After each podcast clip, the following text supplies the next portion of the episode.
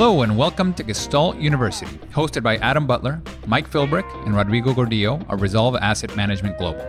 This podcast will dig deep to uncover investment truths and life hacks you won't find in mainstream media, covering topics that appeal to left brain robots, right brain poets, and everything in between, all with the goal of helping you reach excellence.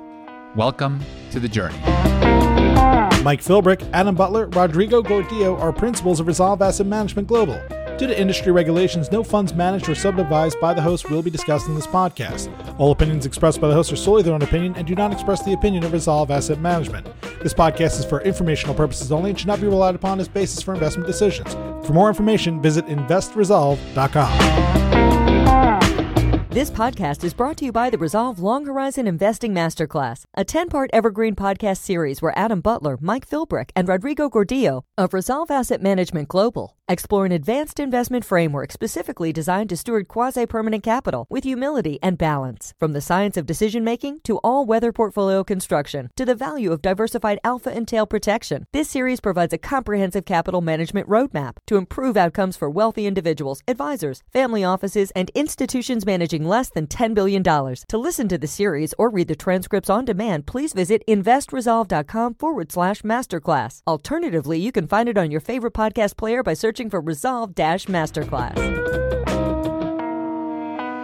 Everybody, welcome, welcome once again to the Resolve Gestalt University podcast. Today we have a very special guest, David Triplo from Mercer. I met David a couple of weeks ago at um, at an event in Chicago where you were kind enough to lead a panel of CTAs talking about all aspects of CTAs, whether it's global macro, diversified trend, regular trend. We're going to get into all of that. But uh, before we begin, just a quick background on Dave's current role. He's a senior investment research specialist at Mercer.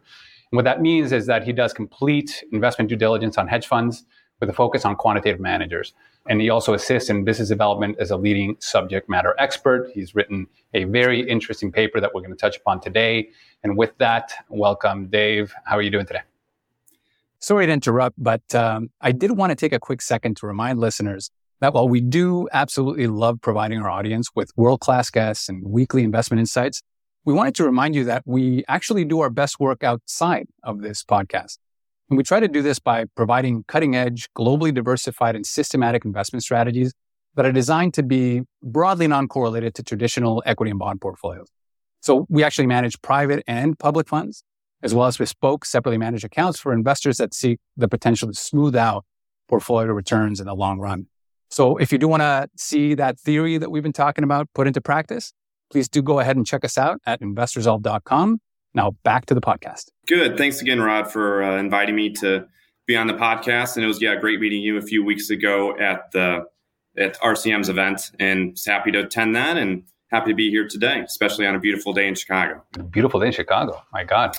I know October first, and we're in the 80s. That's like, pretty good. It makes no sense right now. Yeah. yeah, I'm originally from Toronto, so I know how it is to to treasure those days of the, the beginning of fall. Absolutely. But when we were in Chicago, that was, was your first time chairing a panel like that? That was my first time speaking at all in any industry career events for, or at least as someone in investments on this side. So I did do some stuff in my previous life, but yeah, from in terms of from the investment side, yeah, that was my first time.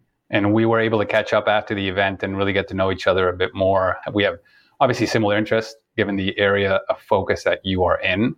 And really, our goal I, I, think a common goal at the time we realized was to, to prophesize the value of a diversified solution like futures, systematic macro, and all that. We, we did really hit it off. But I'm really interested to start with how you got into the business or how you got interested in anything that has to do with um, P&L and making money. Why don't we go from the beginning? What did you study and, and what did you do in your early 20s? Yeah, early 20s, I could even take investing really to my teens. It was sort my mom was always one to be more frugal and more focused on investments, capital markets, despite her just being a teacher, and just taught me the ropes of just the power of compounding. Young age, read quite a few books on that, just buy and hold principles, Warren Buffett, among all the others most people on here probably are aware of. And that's what like opened up the door I've always been very entrepreneurial where I tried to find interesting paths. And at a young age, it was poker. Poker was my first start and foray into learning about different types of expected value and types of outcome that can go well. In high school, it was just a lot of cash games and finding friends that were interested in it, which were a loss. Chris Moneymaker pretty much just won the World Series of Poker back then between my sophomore and junior year. And let's say my junior and senior year was a lot of games. And I'm a very competitive person with sports and anything I do. So, of course, I have to read every book on the subject. Try what, what was the first book you read? Because we have a similar uh, beginning. It was Moneymaker at the time. First one. Yeah, I, yeah. I think I came back from a long trip to South America, and and somebody invited me to a to a tournament. I'd never played poker in my life. I think my mom taught me some poker, like five card stud back in the day, but I got in there and I won. It was a, like 50 mm-hmm. people, three floors in in a house in, in downtown Toronto, all buddies, and I won. And I thought, man, I got this lick. This is so easy. It's and I made a lot of money that day. That led me down the path of, of poker, the experience of poker, and read a bunch of books. But what was that? Do you remember the first couple of books you read? I think the first one was like Phil Hellmuth's book. I can't remember the oh. specific name of it, but that was definitely just him and the character. Like, oh, he maybe he's a great player, maybe he's not, but just with his personality, I think that was one. There was one that Daniel Negreanu also had, and then the theory of poker with David Sklansky. That's going to the roots of it, but you can't jump into that book first. That's just too intense for your first book, to say the least. But then the more mathematical side of it. So definitely focus there. And I was mostly a cash game player, but a little bit on the tournament side of things. And uh, while I played like online with friends, the real money was online. So yeah. back in that day, it was all party poker uh, until they were forced to shut down because of the Unlawful Internet Gambling Act, which wasn't anything wrong we were doing. It was just for how the banks handled it. Yeah. And then moved over to Poker Stars after that and played on there pretty much until uh, that was forced close on April 15th, 2011. yeah, I had a similar experience with all that. In Canada, it was a similar outcome. I played a lot of night games as well in Toronto, which was an interesting scene. All cash games. I found tournament play was a little bit more volatile than cash game. You can count on your edge showing up more consistently if you played enough tables and long enough cash games. Did you have a similar outcome? Like, why did you choose cash over tournament? For that exact reason. I'm not someone that likes variance. I like consistent cash flow. And I played nine tables at a time and grinded from very small stakes poker with a hundred bucks and turned that into a good amount of money over the years and just never looked back playing like three, six, five, ten, no limit, six max on those stakes eventually and stayed consistent with that till basically the end. But then it was uh, an interesting time of like how to do it once party poker was gone and like how long could this type of like edge exist and in terms of poker with less people playing on more efficiency in the market? One of my buddies even owned uh, Leggo Poker when i was debating back and forth if i was going to be a part of that. Like how much of my own information and edge do i want to put on content on that site versus the amount of money you would pay me for it. I always went back and forth on it, and I was like, nah, I'm not willing to do it. But it was just so much information you could learn, probably starting from CardRunners, and I would say that started in 2000, maybe 2007 or so. I think that's one of the first big years where you can tell the improvement of players was drastically different, and you can start to see your hourly rate to decline slightly if you weren't really keeping up on your game because everything in the end was all about the math and when you're playing online like that, and there was two main um, like software programs called uh, Poker, Poker Tracker and Hold'em Ma- Manager. That's right. Where you like would do serious analysis and to start doing like SQL data sources on players with thousands of hands and start to find small tendencies and how you extract alpha in you would case. find the players that had high alpha and avoid them like the plague, right? And that you had a history of those guys, although they would change their names once in a while too to hide the the fish from going to their table. So it was a, a very powerful tool. Yes, and that was absolute requirement. yeah, you couldn't at that stage. You couldn't play poker successfully if you didn't if you weren't analyzing what you were doing, improving your game, reacting to the reactions. As the poker evolved, your game had to evolve. And it did become, you, you just, you saw like live how a clear arbitrage opportunity in the beginning of this mm-hmm. space. It was so easy to make money in the beginning. But after reading a couple of books, I think I did win that tournament. Then I lost aggressively for the following four months until I picked up the books and started learning how to actually play poker. But uh, but you did see it was significantly easier. It was almost free money in the beginning, whereas at the end you were you were grinding it out and and yeah, it, you needed to find something new. I certainly did. So why was it just the difficulty in getting games that got you out of poker, or was it something else? For me, it was. Uh, I was also going to Indiana, Indiana University Kelley School of Business, finance major. I knew that was the end route for me, and this was just during that time where it was like finding a balance between trying to study and still maintain like over 3.5 so I can get into the investment banks and then playing poker 15 to 20 hours a week and still having somewhat of a social life and running tennis clubs. So there was a lot of different things. I was very busy in college. Not maybe didn't have as much of a traditional experience as much, but it was good. I enjoyed that, and that set me forward. I think in terms of trying to move forward. And in the end, so I graduated in December 2008, which mm-hmm. pretty much worst time you could imagine trying to get into sales and trading as that was my goal at a big bank. And I had a lot of friends that just were having obviously offers rescinded from every iBank, everything else. Uh, and it's where, where do I go from here and what do I do?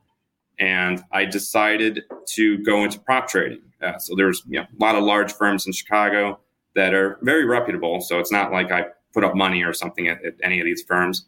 And that's pretty much where I started. So my resume was pretty much solely poker and an internship I had at it was a combination CTA and also a brokerage house at the particular time, but I only focused on the CTA side Emil Van Essen actually.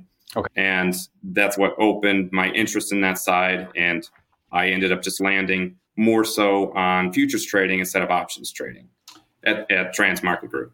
And why did you choose that over options? Was there I really didn't have a choice in terms of all the offers I had. They were all from futures trading firms. So I thought that was interesting because there was like three that I had and two smaller firms. And then Transmarket Group was very reputable under Ray Cahnman and well known and pretty much had the highest earning potential, at least from what I understood going into it, where you pretty much work under uh, a senior trader and then it, night shift, which of course of course. No one wants to do, but you have to start. That's how you start the industry. Yeah. That's the only way to do it. And run a book early on. I was running a very large book a week into my job. It's crazy to think about. But again, it's night shift and there's enough people around me to help yeah. get you going there. So what were you trading on the future side? Because of course, when prop trading, there's a lot of specialists that just focus on a single market. Were you uh, mm-hmm. focused on diversified markets at the time, or just one at a time? Well, so it was, actually it was more than futures. It was cash basis. So I was trading two, two, five, 10, 30, and 30 year cash basis was the primary focus at the time. Sometimes you would trade just cash spreads. And so it'd be a combination of futures plus the cash. But at that time, it was all using auto spreaders. So 2009, not as much was automated and there were still forms of inefficiency that would happen in that space, especially before QE round one, which happened a few like two or three months into my job, which definitely changed things drastically, even from when I started, and then how that even shifted things. So how how long was that? Was it months? Months. Yeah. But you guys were making money, and much like poker, it got harder and harder based on yeah. one change in the market. That's the life of a mm-hmm. prop trader, right? And at that point, yeah. it's not like you're coming up with your own ideas. You're probably still learning from the guys at the top and trying to repeat what they've done to make money. Is that fair to say? Yeah, the first few months definitely was just like you is someone's assistant, and it was like they pretty much told me this is my portfolio I have for the day, and these are the type of ways I would like you to have edge. And then it would be like market making in the cash basis, which was pretty easy to do, I would say, or at least felt like that way to me prior to QE. But then afterwards, the liquidity dried up massively. It was like night shift was tough then because it was not that much happening and it was very slow markets compared to what was happening before. Bid ask spread would typically be about four ticks wide on cash basis in 10 and 30 year. And then post QE was maybe half that and maybe an eighth of the liquidity. It was crazy how much that shifted in a week and how many people blew out even right. from that day that traded that space. So what happened from there? Like, how did you guys adapt? I sat literally across from Ray Cahnman, and he saw like how I was viewing things, and said, "You know what? You can go ahead and just run your own book," which was probably six or eight months into my job at that point.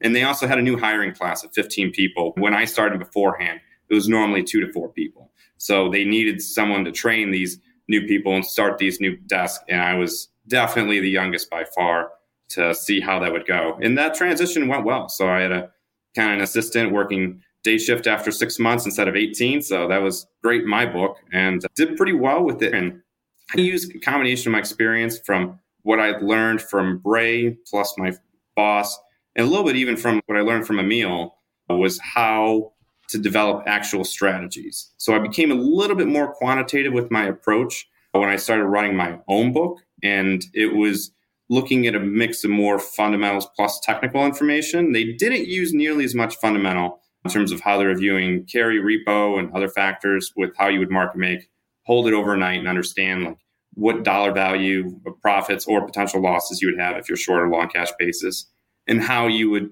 view that. And then also, I got more involved with trading flies of different sort and paying more attention to like kinks in the curve in the entire curve versus just looking at it as a cash basis. So I'd be looking at like maybe three, five, seven year cash and how some abnormality seemed to ex- persist for a day or two because of how the auction cycle is going and other things of that factor. So it's between. So let me double click on that a little bit. How do you go from, so you, you were taught a certain type of trade, you systematize a lot of it, is from what I understand. From, how do you go from an idea generation to starting to systematize something like that? What made you think about the repo market and looking at overnights and fundamentals in a way that your bosses hadn't?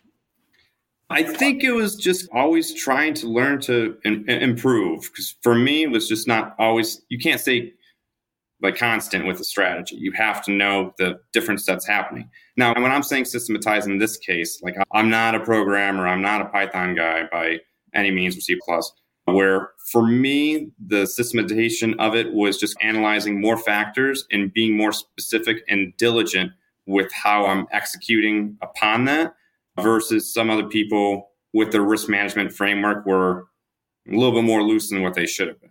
Right. So just trying to really hone that down in a lot of different ways where um, despite being a poker player and everything else, I'm pretty risk averse in general. My swings were definitely a lot less than some people, but my Sharpe was definitely higher than a lot. I was fine with not being the biggest earner in the group by far because my my heart could only take so much of swings. yeah, one of my closest um, uh, colleagues was uh, a prop trader, used to be a prop trader, and what he always talked about was like the ideas they're all over the place. Everybody has a lot of great ideas, and there's a lot of overlap.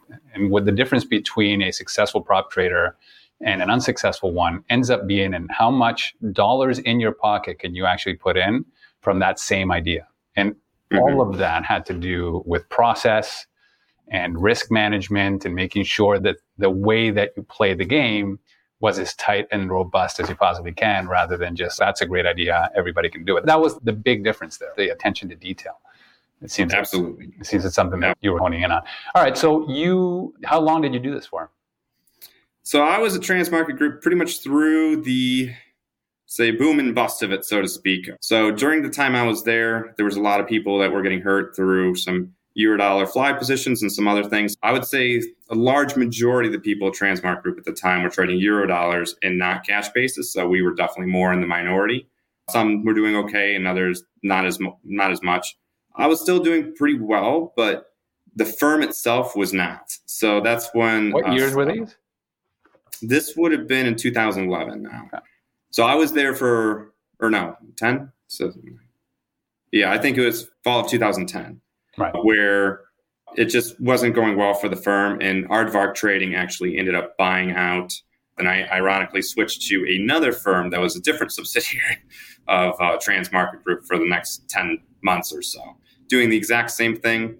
And I started to realize over time, both firms were just terribly isolating. And it was like I was doing okay, and uh, toward the end, it was still like where do I see my path and future if I can't really learn from really anyone else? I never really got that impression at M&M Trading. Right. And that's when, and at that same time, Emil Van Essen was killing it. So this would put us in like end of 2011 or middle of 11.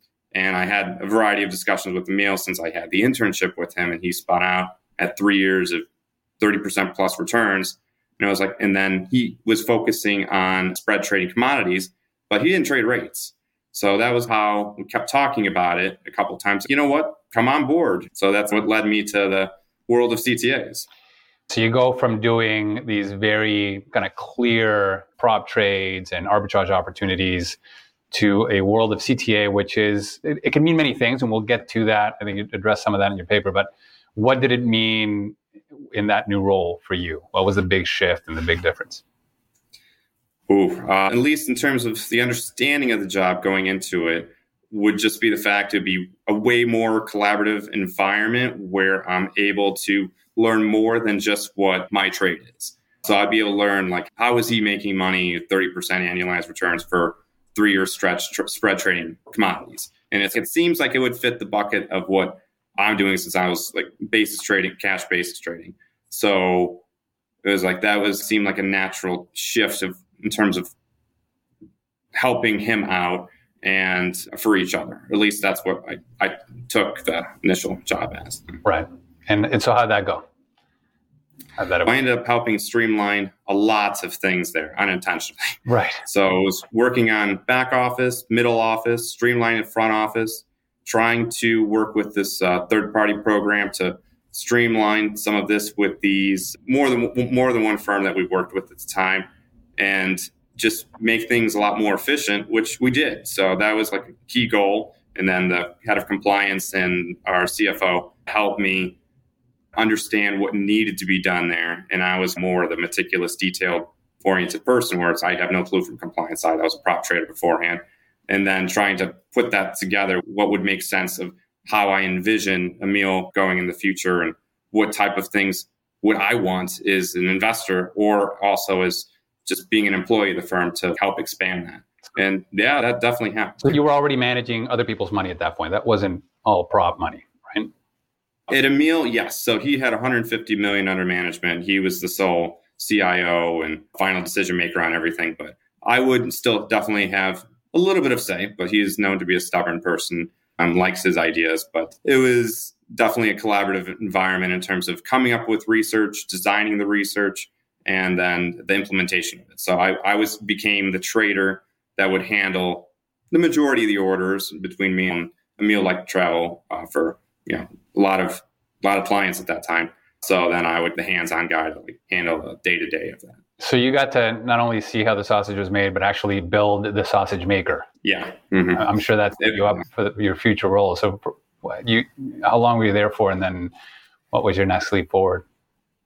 Yeah, so I was at Emil for eight years. So saw all the ups and downs of going from 150 million under management to half a billion and back down to 150 million. So wow. saw the whole gambit of just the cyclicality of the CTA space, which is major, especially in the 2010s, which I try addressed in the paper that we'll talk about later. And it was just a tough time for a lot of CTAs for a variety of reasons. And toward the end, it's just, I felt the need to move on for a variety of different reasons. And it was like, where do I want to go now? And it's, I prop traded, I did the poker thing, and, and then it's, I was trying to see, it's like, how can I go to something a little bit more of a stable role where I'm still involved in the space and see more of it than what I currently see?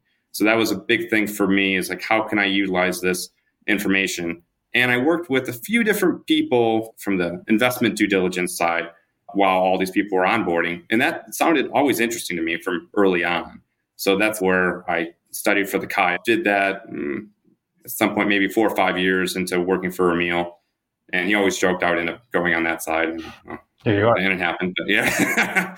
I thought the reason I left poker is because when I, I just never felt completely detached from the game. Right? When you go on vacation, yeah you're not making money right you were yes. you had it was you were a per hour worker if you weren't working you weren't making Absolutely. money and you should that's okay you're making enough money in the meantime you should be able to allow yourself to do that but i always felt that that pull of I can't take time off. I just have to continue to show up to work.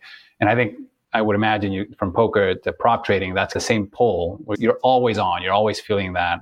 Mm-hmm. And there's an allure. Uh, certainly for my wife at the time, she's, "Do you want to do this in a way where you can actually take a vacation, take some time off, and still make some money?" And the idea of managing other people's money in a systematic way, using my poker skills to do that, was a relief. Right? You, you're you show up to work, you work hard, you're getting paid on the back end. It's much more stable. You're a risk averse guy. I imagine that played a role in the decision at this point. Absolutely. Yeah. Because it was very different. Because just like you said, everything, if you're not at the poker table or studying the game, then it just, there's, you're not making money. And I'm someone where I, I want to have something complete, but you never actually feel like you're completely done with anything because you could just always play more and you could always focus on so much more edge in the markets. And as a even in later end, I ran my own fund at Emil as well. And I need sleep, like, and it, it's hard. So sometimes major market events. I remember the day Trump won the election. It's I don't think I slept for a long time. So it's like, how do you function and go about this? And it's you know what I don't feel comfortable with this type of environment. And it's I yeah I wanted more the feeling of, of being able to finish a job and then also the stability of it definitely was both of those points okay so this is when you hit mercer. Mm-hmm. and in your role here you bring all this this is pretty solid background for somebody at mercer. I, uh, I imagine there aren't many of you in there but your role is very focused on the global macro and cta space is that right? Yes, I would say when I first came on board, it was probably like 80 to 90% of my coverage at the time which is anything that's we refer to it like the year that I came on board in 2019 as managed futures and then switched over to calling it systematic macro, which included three tiers at the time, which is pure trend, diversified trend, and uh, multi-strat. Right.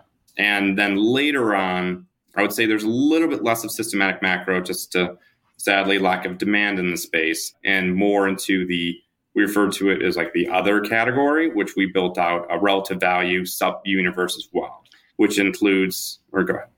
Yeah. Okay. Yeah. So this is so you basically because it's true. I think one of the biggest issues in the space is that it, it literally has ten names, right? It's a CTA, it's managed futures, is diversified trend, global macro, systematic global macro. So your three categories, as far as I understand, pure trend allocation, diversified trend, and multi-strategy. Can you get a little deeper into what each one of those categories mean to you guys at Mercer? Mm-hmm. Yeah, so we actually ended up switching that recently. I'd say about nine, mm, maybe six to nine months ago, because of a couple reasons. So now it's just two categories instead of three, where we're trend-oriented strategies, which are fifty percent or more allocated to trend strategies, and then the other one is just still multi-strat, which is less than 50% trend. The reason for this switch was because we're trying to focus on the specific return profile, which is just either higher convexity and more than likely lower Sharpe, but also lower fees, versus multi strat, which is full gambit of absolute return and typically less convexity. So those are the two categories. And we blended or we combined the two of pure trend and diversified trend because there's been so much evolution in this space where it's hard to tell exactly what is pure trend and diversified trend because before we had the marker being at 90% or more being at pure trend into which was 90% or more trend in pure trend. And there's a lot of them where it's is this defined as trend? If it's using fundamental information is that still defined as trend? And we were we have a rating system and that rating system would change potentially if you're looking at one category versus the other. So by combining the two, it, I feel, or we feel, it makes it uh, more simplified for consultants, for researchers, and it also future proofs the ongoing uh, R&D that all of these firms are going through in terms of how they're expanding and analyzing uh, trends or other strategies as well. Now, was this based on their own articulation of what they did internally, or were you able to extrapolate this directly from the data? Oh, you could definitely talk from the data. Yeah. So it was noticeable that the returns, the the return profile and the convexity level is very similar for the pure trend and diversified trend in the later years. So we're looking at 2019 to 2022 ish. And we didn't see too much of a difference between those two universes. So we could tell that from a quantitative aspect, and then also just from what they were saying their R and D was. There was a few firms that specifically were saying that this is still trying to be trend, but we're just looking at it in a different way, and that's where it was getting a little murky. And those that were trying to be trend, but still in a different way, were those systems of fundamental based trend systems? What, did they still offer the same type of convexity were they still thinking that was going to happen, or did it create yes. that diversity that kind of dampens that convexity? Uh, some were able to do it pretty efficiently, where it was very similar. Others are somewhat efficiently, but sometimes their goal was to only be somewhat have maybe like a 0.5 correlation from one to the other. Because again, if it's nearly a correlation of one, then you're not really adding value at that point. So even though you are having diversifying strategies, even if, if it's that highly correlated, what's the point of adding it? So it's by going with strategies that would have a 0.5, 0.7 correlation, it's still adding value to their trend uh, component and still able to have that same level of com- convexity. Okay, so so let's get into because I think there was when I got into the business, I've used uh, managed futures even before I was running my own shop. Um, I used other managers in the managed future space back in the mid 2000s, and they were all trend. There's been obviously a big evolution in the last couple decades. What has been the evolution, and, and why do you think that happened? I think the evolution happened because of the cyclicality of the space on some level. There are some periods of time where trend has done very well, and other times where it has not. So that's definitely one reason why firms felt the need to expand into other categories. And even when I worked for Emil, that was a larger differentiator at the time was spread trading commodities was not as common. And he was known as a diversifier within the managed futures space. So that was like how it was looked at that time, which is still even shifted now to an even way more complex version of where we see systematic macro. So it was a survival mechanism for a lot of absolutely. Yeah, yeah. What are the other sleeves that you see?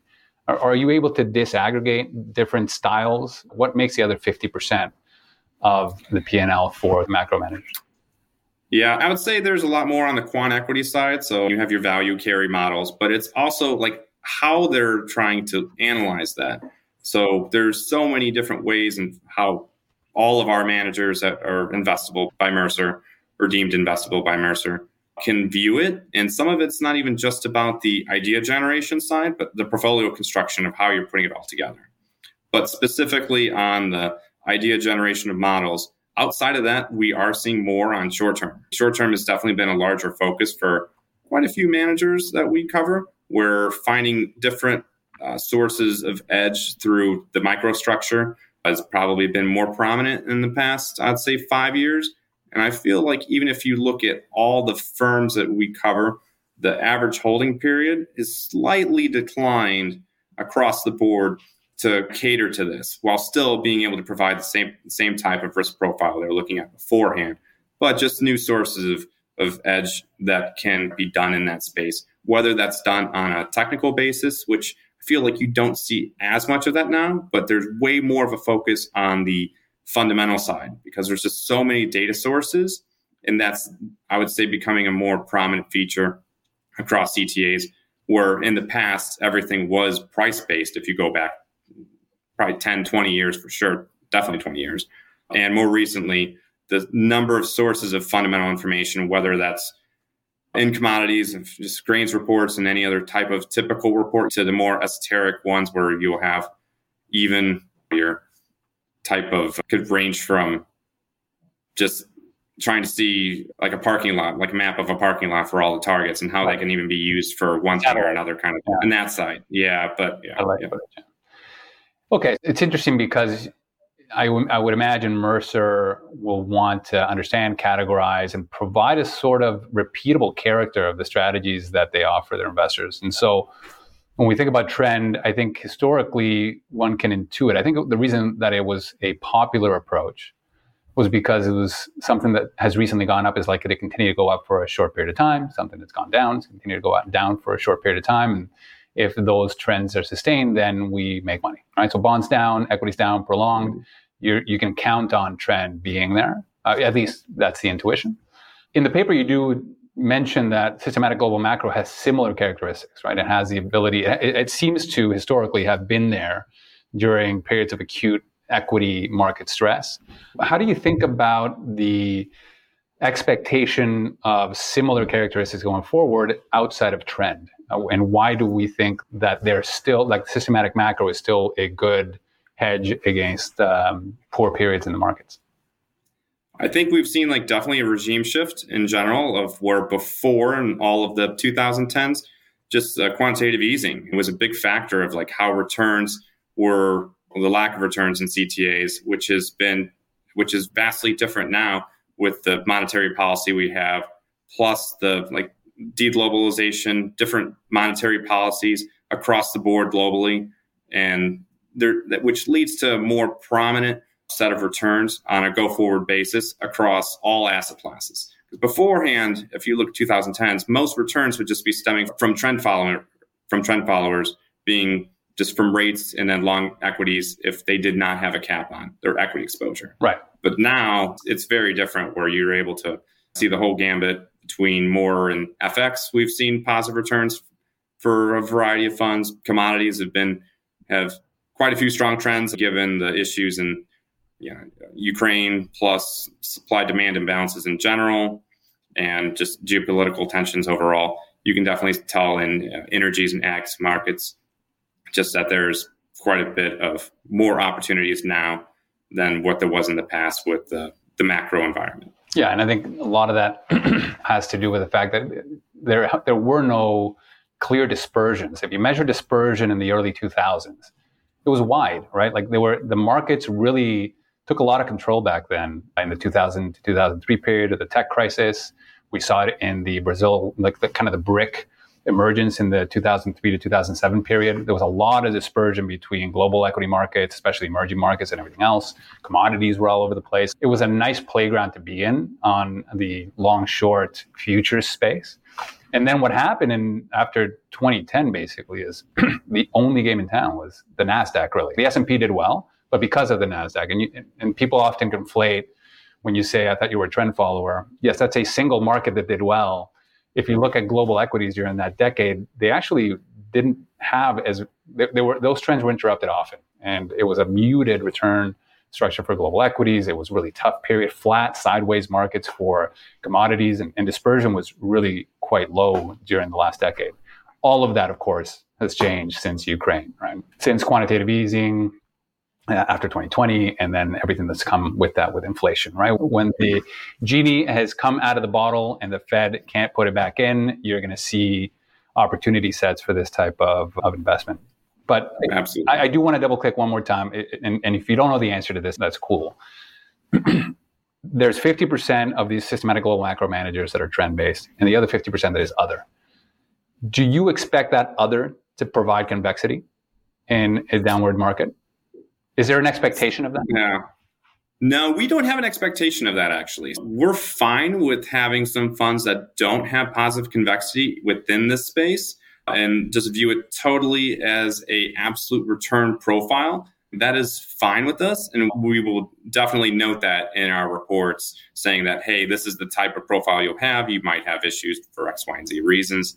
So, it's not a necessity to be to have that type of profile, the things that we're looking for in particular is just really sources of alpha. If we believe that a particular fund has more source of alpha than another, then it can be A rated and investable by our clients and our delegated team. So it can definitely range. And so the non trend side is also style premia style funds? Yes. Okay. Mm-hmm. So that's clearly not necessarily has a character of having high convexity at yeah. any given time as we saw in 2020. So in September 2022, you published a paper with your co-author. Remind me of his name again. Uh, John Jackson. John Jackson. The paper is called "Systematic Macro Hedge Funds Trending into the New Regime," and you started by just discussing a little bit of the macro environment that we were in 2022 and why this is a particularly good time to be focusing on the space. What is the backdrop on the macro side that led you to want to inform your colleagues of this opportunity? Sorry to interrupt, but I did want to take a quick second to remind our listeners that you know, the team works really hard on these podcasts. We spent a lot of hours trying to get the right guests and we do a lot of prep work to make sure that we're asking the right questions. So if you do have a second, just do hit that subscribe button, hit that like button and share with friends if you find what we're doing useful. Thanks again. Now back to the podcast. I think, yeah, there, there, was just such a big difference between how we viewed the market during quantitative easing versus post that, and then also the inflationary environment and we, in general, just believe that macro picture is more likely to have trends across the board that are more long lasting, just, just given the uh, different monetary policy we'll, we expect to see globally. Mm-hmm. And so that sets us, sets allocators up to to be in a lot of pain if you're not willing to do something different. I think one of the things that a lot of practitioners have realized that maybe hadn't studied history before is that indeed equities and bonds can correlate and they can go down together. But of course, I think there was a belief that the idea of rates going to 5% was completely just, it was just un, uh, unacceptable, right? We weren't going to be able to deal with the debt burden and so on. So it, we were always going to have a cap at 2%. Clearly, that has changed since early 2020. And now we're seeing this inflationary thrust come upon us and, and some bear markets and equities and bonds going down together. Now, when you think about diversifiers uh, and, and in the Mercer space, aside from global macro and CTAs and managed futures, all the names, do you what other asset classes are being allocated to to deal with this environment? And uh, what's the proportion between those traditional asset classes and the CTA space that you've seen? So, yeah, within the hedge fund space, outside of systematic macro, it's more typically vol- volatility oriented strategies that can provide like levels of high convexity in a short time period to deal with the crisis, such as like COVID that like happens out of the blue. Yes, so it's definitely more tail protection, which is more options based with a couple funds that we recommend. And that's like our main focus for dealing with short term, very sharp dislocations in comparison to more long sustained trends where uh, it would be more beneficial to have a, a program like managed futures that will do well during times when 60 40 portfolio might not be performing well, which would like hedge out the difference between the two, between the tail protection. Because tail protection, typically you'll be losing X percentage on a monthly basis. And if you don't have that, but at the same time, if you have managed futures with the slow sustained trends, that can at least recover that and potentially make more. So we will lump both of those two together to be part of, I guess we would refer to them as our like risk mitigation solutions within our hedge fund portfolio as a whole. So that's on the hedge fund side. Do you find a lot of Mercer um, consultants and clients allocating to commodities and gold just to, to mitigate some of this inflation that we're seeing? We see a lot more actually on the multi asset side. So that was more of a focus, but we did actually have some requests for gold as well. Like I was, I, I was a little shocked on that one, but I would say 80 to 90% was leaning more toward the multi asset over gold and nothing for the other. And when you see the uh, interest in gold and the options for traditional portfolios to diversify, um, what do you think what do you think is a more powerful tool here between for inflation protection and bear market protection? Is it gold and commodities over systematic macro? Like how would you, if you had carte blanche, how would you start leaning traditional 60-40 portfolios towards a safer allocation? I think it's overall long term, you're going to get a lot more out of systematic macro than you will out of the others just by looking at either commodities or or gold, you have a lot of issues with just investing directly with commodities mm-hmm. in terms of being in contango markets versus backwardation and how you're actually accumulating returns, which if you look at like BCOM or some of the other indices over time, even in a, an environment where there is strong inflation, you're losing, you might be losing too much money from just the roll in general, yeah. counter roll. Yeah, it's, it is a, when, when I looked at the data it has a positive, a diversified commodity basket has a positive expectancy, mainly due to the rebalancing premium. But it does come in bunches, right? You get 20% of the time, you get all the benefits, and then the other 80% of the time, you have a negative carry. So it's a tough thing to hold emotionally. Whereas from your paper, you show the benefits of kind of a diversified approach, positive Sharpe ratio, positive carry most years. It seems to be a robust approach for these types of markets. And so you make a good case for systematic global macro for the average allocator. And I always, I've been using this quote for 15 years because you presented evidence that is abundantly clear. It is not a new and novel strategy like I think a lot of the tail protection strategies that have come, out, come about. It is an old approach, right? It's been around since yeah. the 80s. And the quote, I don't even know who to give the quote to. I, I think it's Churchill, but I'm, it's probably not. And it's that men occasionally stumble over the truth, but most of them pick themselves up in a hurry as if nothing ever happened. So you write this paper, you present the evidence. How many people picked up that piece of truth and ran with it? Did you get a lot of a lot of pickup? No, sadly, we actually did not. It was one of those things where I expected more client interest just to see in the environment. And it's not even just the environment, but just the return. So that wasn't even intentional that 2021 and 22 were banner years for systematic macro. It was more so the thought of we just believe that this time makes sense and it's not just trying to cherry pick more recent returns.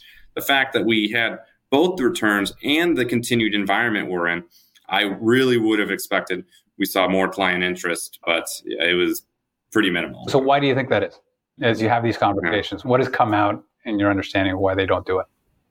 I think there's some of it where there's the lack of understanding of the full of outside of trend following. So trend following, there can be most people understand that space been around for over 40 years.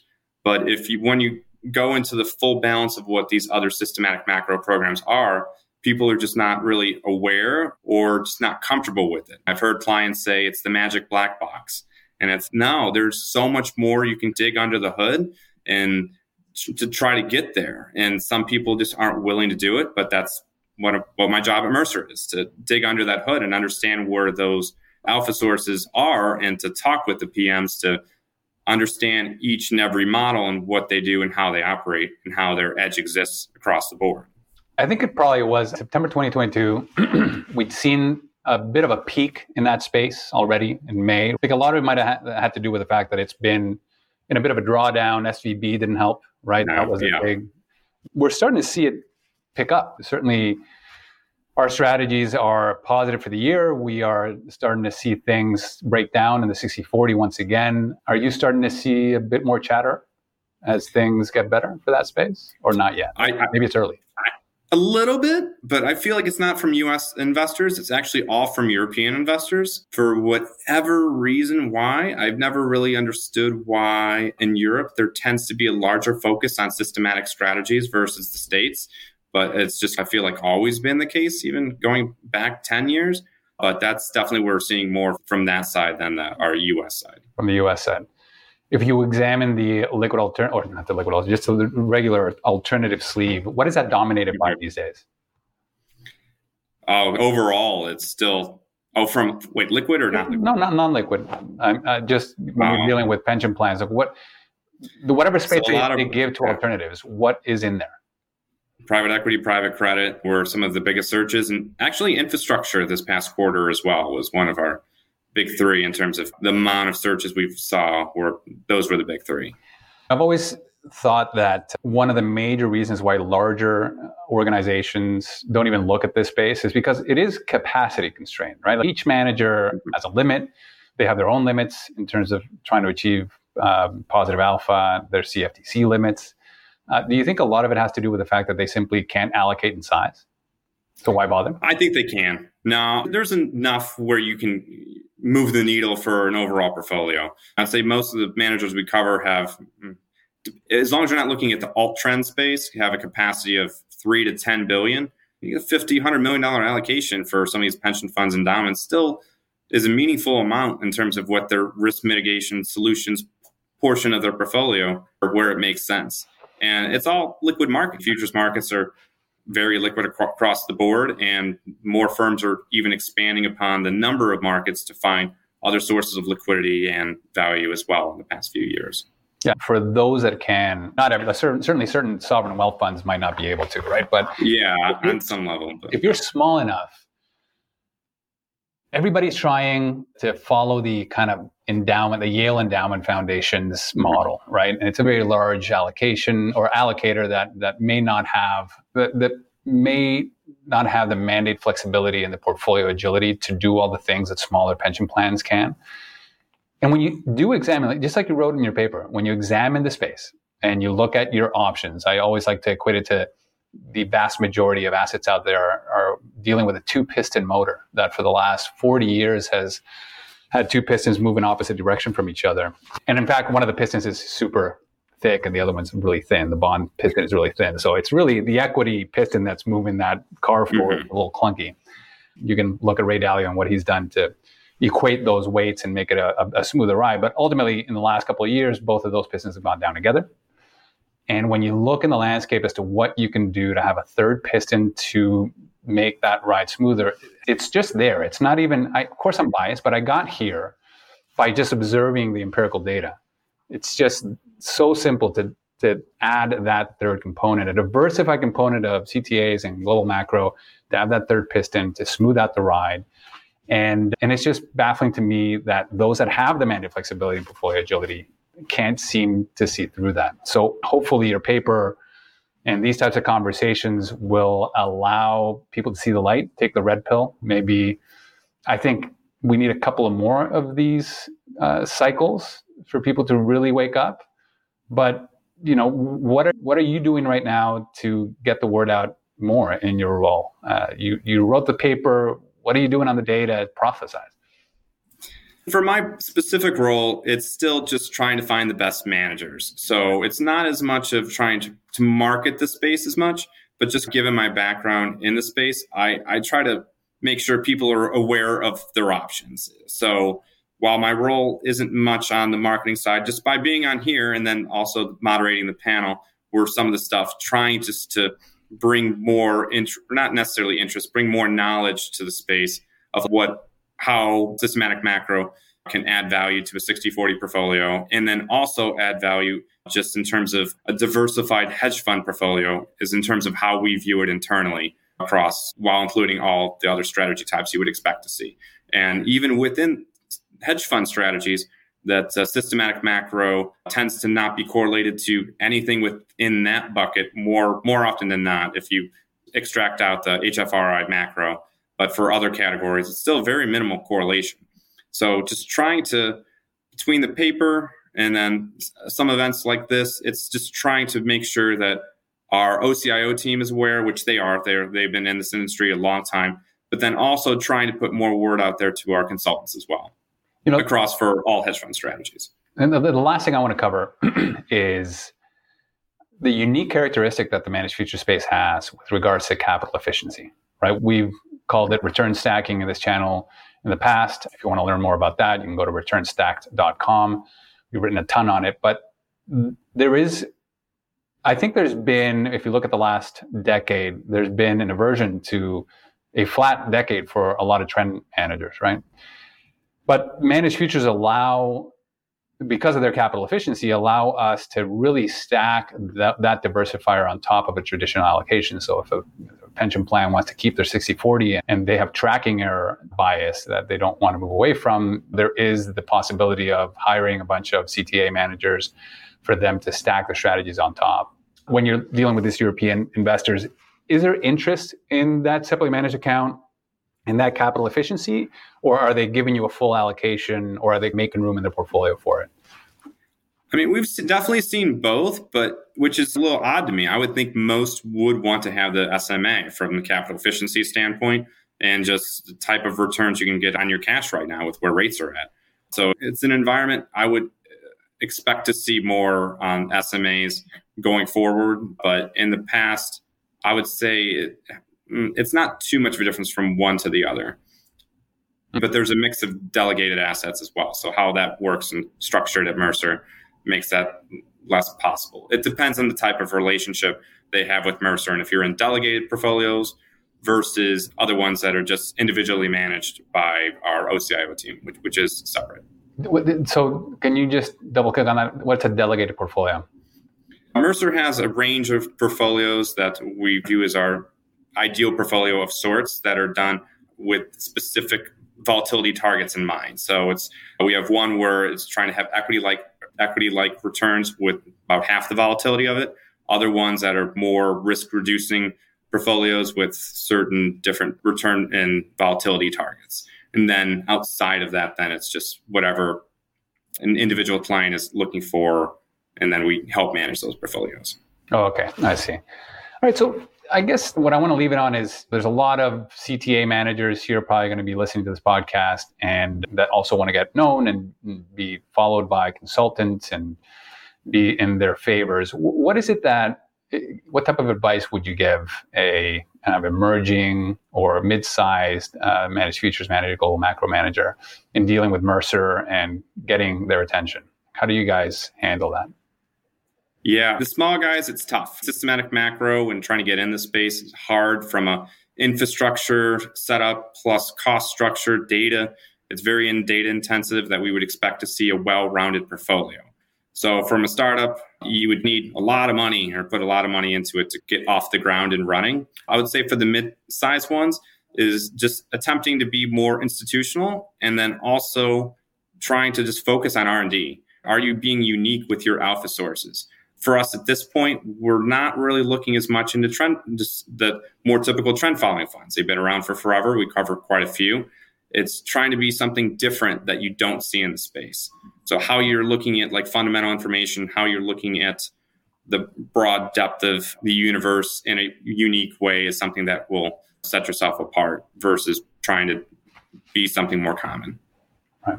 Perfect. That's great advice, Dave. And if you want to read more on what Dave has done, you can look up systematic macro hedge funds trending into the new regime. Is that broadly available online? We'll put a link to it in the uh, yeah. description, but if you search that, yeah. Up, yeah, they sh- at least in Mercer Insight, which should be open to anyone, I believe. I, will probably need to double check that, but I think anyone. I don't. I think doesn't have to be an institutional asset manager to access that, but I would have to double check. Okay, if there's a link, I'll put it. I'll put it in the description. And yeah. and yeah, it was a great paper, accessible. Hopefully, gives enough of a background on these strategies to showcase the non-correlation and the benefits of to traditional portfolios, and we can start moving the needle forward. All right, Dave. Thank you so much for coming on for as long as you did. Um, we look forward to hopefully future papers. I know they that that is a bit more difficult in Mercer. You can't put out content every week, but hopefully you'll continue to put out some thoughtful research in the future, and hopefully we can have you back on in a few months with as this whole global macro thing begins to explode. Yeah, I hope so. Yeah, we're hoping to see more activity in the space and just just proponent. We'll hopefully have more data points in the future here to just reiterate that and hopefully yeah, everything continues along the same path. So we'll have to see though. Okay. Lots of moving parts in the world right now. Wow. Is there do you have a public profile? Can anybody find you on Twitter or on LinkedIn or if anybody wants to reach out to you directly?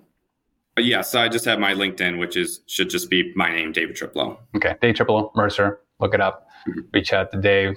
And uh, once again, Dave, thanks so much for coming today. For sure. Thank you so much.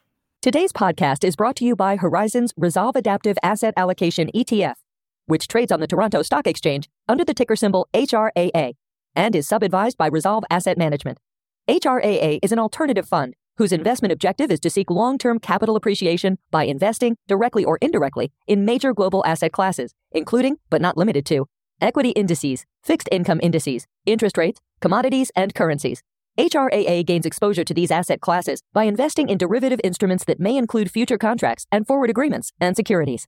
HRAA will take long or short positions, using up to a maximum of three times leverage in asset classes such as equity indices and fixed income asset classes. To learn more about this, please visit www.horizonsetfs.com slash HRAA to read about the ETF's investment objectives and important disclaimers about the risks associated with an investment in the ETF. Thank you for listening to the Gestalt University podcast. You will find all the information we highlighted in this episode by visiting investresolve.com forward slash podcasts. We also encourage you to engage with us on Twitter by searching the handle at InvestResolve. If you're enjoying the series, please take the time to share us with your friends through email or social media. And if you really learned something new and believe that this podcast would be helpful to others, we would be incredibly grateful if you could leave us a review on iTunes. Thanks again, and see you next time. This podcast is brought to you by the Resolve Long Horizon Investing Masterclass, a 10 part evergreen podcast series where Adam Butler, Mike Philbrick, and Rodrigo Gordillo of Resolve Asset Management Global explore an advanced investment framework specifically designed to steward quasi permanent capital with humility and balance. From the science of decision making to all weather portfolio construction to the value of diversified alpha and tail protection, this series provides a comprehensive capital management roadmap to improve outcomes for wealthy individuals, advisors, family offices, and institutions managing less than $10 billion. To listen to the series or read the transcripts on demand, please visit investresolve.com forward slash masterclass. Alternatively, you can find it on your favorite podcast player by searching for Resolve Dash Masterclass.